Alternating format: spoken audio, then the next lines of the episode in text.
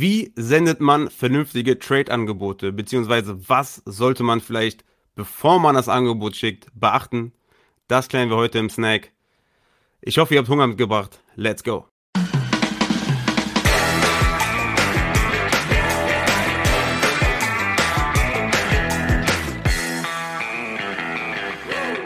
Wie ich ja schon mal in einem Video erklärt habe, was ich hier oben einblenden werde, gibt es ja meiner Meinung nach keine frechen Trade-Angebote. Das soll aber nicht bedeuten, dass ihr jetzt irgendwie einen Freifahrtschein habt äh, für jegliche Angebote, dass ihr jetzt Devin Cook für einen Viertrunden-Pick irgendwie ähm, mal anfragen könnt. Muss natürlich nicht sein, ja. Ihr könnt verschiedene Sachen auch mal beachten oder ja, ich will euch ein bisschen erklären, wie man, also welche Vorbereitung man vielleicht treffen kann, um auch den gewünschten Erfolg zu haben oder auch den Trade einzufädeln um vielleicht auch denjenigen, der das Angebot bekommt, vielleicht auch nicht in irgendeinen Range-Modus irgendwie verfallen zu lassen. Deswegen, das Wichtigste ist natürlich, seid aktiv. Es ist noch kein guter Trade vom Himmel gefallen. Ne? Ihr müsst euch natürlich darüber im Klaren sein, dass ihr eure Liga bewerten müsst, dass ihr Research betreiben müsst bei eurer eigenen Liga. Wer ist vielleicht im Win Now? Wer ist im Playoff-Modus? Wer ist vielleicht im Rebuild-Modus? Ähm, wer hat gute Running Backs, dafür schlechtere Wide Receiver? Wer hat gute Wide Receiver, dafür schlechtere Running Backs? Wer hat vielleicht keine tiefe Bank, wer könnte Picks gebrauchen, etc. etc. Ihr müsst natürlich wissen, mit wem ihr gerade auch verhandelt. Ne? Vielleicht habt ihr auch schon eine Historie mit demjenigen, mit dem ihr verhandelt, dass ihr vielleicht ungefähr wisst, okay, der evaluiert vielleicht nur Touches oder der evaluiert nur Total Stats oder der evaluiert nur ein Target Share oder vielleicht habt ihr da ein kleines Gefühl für oder der steht sehr stark auf äh, Running Backs oder der mag eher jüngere Wide Receiver oder der will Spieler ab 30 sowieso nicht mehr. Da kann man günstig anfragen, vielleicht für einen Julio Jones oder für, für Adam Thielen oder so, wo ihr vielleicht schon wisst, okay, da, da reicht es wahrscheinlich schon, wenn ich einen First Rounder anbiete und dann bekomme ich den Spieler schon. Ne?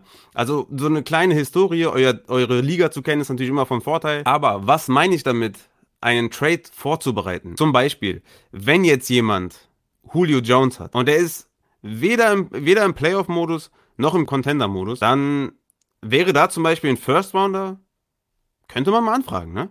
Ein First Rounder für Julio Jones, für einen Rebuilder, ist ein vernünftiges Angebot, ja? Weil derjenige hat in den nächsten, also zumindest dieses Jahr und vielleicht nächstes Jahr eher weniger Chancen auf den Titel. Was soll er damit im Julio Jones, der jetzt schon sehr stark in die Jahre gekommen ist, ne? Er freut sich wahrscheinlich, wenn man dafür noch einen First Runner bekommt. Oder in der Superflex-Liga einen Fitzpatrick oder so. Ähm, wenn man den jetzt noch für einen First Runner abgeben kann, wenn man ein Rebuild-Team ist oder wenn man ja so ein Bottom-Six-Team ist oder so dann macht das Sinn, ja. Ist jetzt jemand im, im Contender-Modus und ich frage jetzt, ja, gib mir Fitzpatrick für einen First in der Superflex oder gib mir Julio Jones äh, für einen First, dann macht das ja keinen Sinn. Ne? Das, ihr müsst schon ein bisschen mitdenken. Ne? Also, wie gesagt, auch wenn jetzt jemand irgendwie Najee Harris an 1.02 gedraftet hat und ihr schickt demjenigen einen First 22 für Najee Harris, ja, macht auch keinen Sinn. Ne? Also ihr müsst das schon so ein bisschen mitdenken. Ne? Also es ist jetzt nicht so, dass ihr einfach jedes Angebot einfach rausschicken könnt, was jetzt irgendwie ja total sinnlos ist. Das muss ja auch nicht sein. Ne? Kann ja auch sein, dass dann jemand genervt ist davon. Also ihr müsst schon ein bisschen mitdenken und immer die Kader natürlich evaluieren und ihr müsst natürlich immer wissen, in welchem Modus ist gerade mein Trade-Partner. Ne? Oder ich meine, wie groß ist die Liga? Ne? Das ist, spielt natürlich auch immer eine Rolle. Ne? Ist das eine 12er-Liga? Ist das eine 16er-Liga? Ist das eine 8er-Liga? Ich habe es ja immer schon gesagt, in 8er-Liga und 8er-Ligen und 10er-Ligen ist es immer sehr, ist es wichtiger, dass man in der Spitze gut ist, als in der Breite gut ist. Ne? Da ist natürlich dann, habt ihr auch einen Vorteil denjenigen gegenüber, die das vielleicht noch nicht wissen, ne? die dann vielleicht sagen, okay, äh, dann gib mir doch zwei Spieler für einen, ich verbessere mich doch mit den zwei Spielern, vergisst aber dabei, dass er sich, dass er in der Spitze schlechter wird, ja, wenn man jetzt zum Beispiel Terry McLaurin anfragt, ja, also ihr habt Terry McLaurin nicht, sondern Terry McLaurin fragt ihr an für Landry, Denzel Mims und Woods, sagen wir einfach mal, ja, dann ist es eigentlich ein Trade zwischen Woods und Terry McLaurin. Der Rest ist nur Beiwerk. Aber der andere denkt sich, okay, ich krieg ja noch zwei andere Spieler dazu, ist ein super Trade.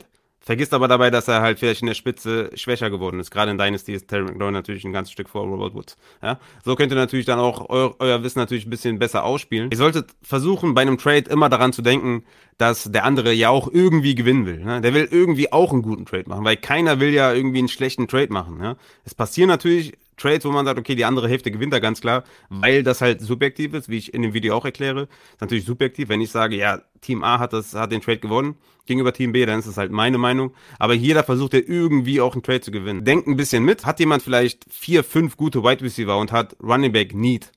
Ja, und du hast jetzt gerade irgendwie vier, fünf gute Running Backs und auf Wide Receiver Need, ja, dann kann man sich auf jeden Fall sehr, sehr gut einigen, ne? Hat derjenige vielleicht schon fünf gute Wide Receiver und du fragst den, ob der seinen letzten guten Running Back auch noch abge abgeben will für einen Wide Receiver, ja, wird er wahrscheinlich nicht machen. Macht von vornherein keinen Sinn, der Trade, ne? Deswegen, guckt euch auf jeden Fall immer die Kader eurer Trade-Partner an.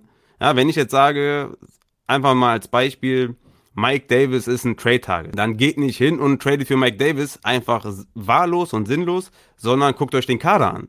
Wenn Mike Davis sein zweiter Running Back ist, dann wirst du wahrscheinlich damit rechnen können, dass er den nicht auch noch abgibt, ja? weil er anscheinend keinen Running Back tiefer hat. Ja? Also es liegt auch ein bisschen an euch, dass ihr vernünftige Trade-Angebote rausschickt. Was macht für ihn auch Sinn? Ja? Es macht keinen Sinn für jemanden, Devonta Adams abzugeben gegen T. Higgins. Ja? Es macht halt irgendwie keinen Sinn. Ja, und das war's auch schon mit dem Snack. Bleibt mir eigentlich nur noch zu sagen, unser Merch ist online, ne? wie ihr wahrscheinlich schon äh, jetzt gesehen habt. Der Merch ist online. Kommt in Discord-Channel unter Merchandise. Da seht ihr das Google Doc. Und ähm, ja, wir haben das T-Shirt in schwarz und in weiß. Unsere Tassen sind am Start. Das Feedback ist bis jetzt überragend. Wir haben übertrieben viele Bestellungen schon. Die ersten werden jetzt auch schon bearbeitet vom lieben Christian. Und ich würde sagen, wir hören uns dann in der nächsten Folge. Und das war's bei Snack. Ich hoffe natürlich wie immer, dass der Snack euch geschmeckt hat.